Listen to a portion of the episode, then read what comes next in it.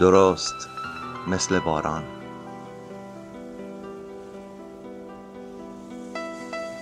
درست مثل باران. درست مثل باران.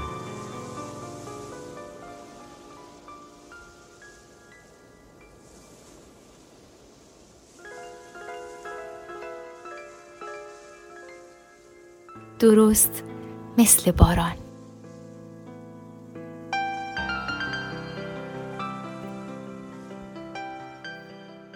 پاییز اینجا و پاییز آنجا خروجم از ایران زندگیم را به دو بخش تقسیم کرد. همینطور تعریفم از پاییز را. پاییز بچگی هایم وقتی بود که درخت های چنار خیابان ها بیرنگ و بیبرگ می شدند و پیاده روها و جوی ها پر از برگ های زرد. شهر خلوتتر به نظر می رسید و کوه های اطراف شهر بیشتر به چشم می آمدند. در یکی از آن روزهای پاییزی در باغچه بزرگ حیاتمان چاله ای می کندیم. با چوب و جارو به جان شاخه های درخت ها می افتادیم تا اندک برگ های باقی را هم توی باغچه بریزند. برگ های های کف حیات را هم جارو می کردیم توی باغچه. روی گربه آنقدر برگ می ریختیم که زیر برگ ها گم می شد و بعد یک دفعه می پرید بیرون.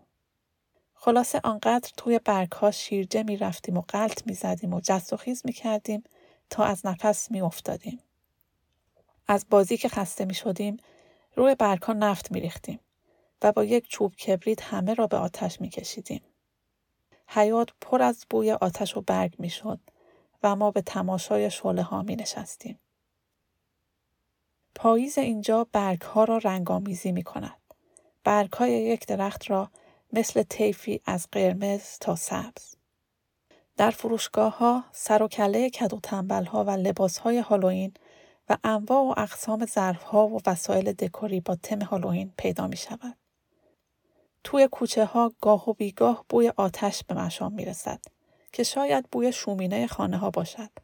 شاید هم بوی برگ های نمزده.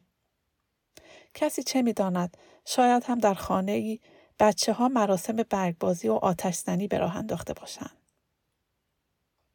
پاییز اینجا یعنی صدای تق چکمه های پاشنه بلندم روی پیاده روهای پر از برگ. یعنی صدای بلند دستگاه های برگ جمع کن. یعنی بوی قهوه های استارباکس تقاطع خیابان سیزدهم و آلدر.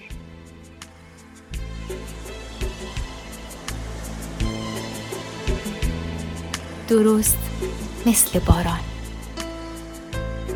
درست مثل باران درست مثل باران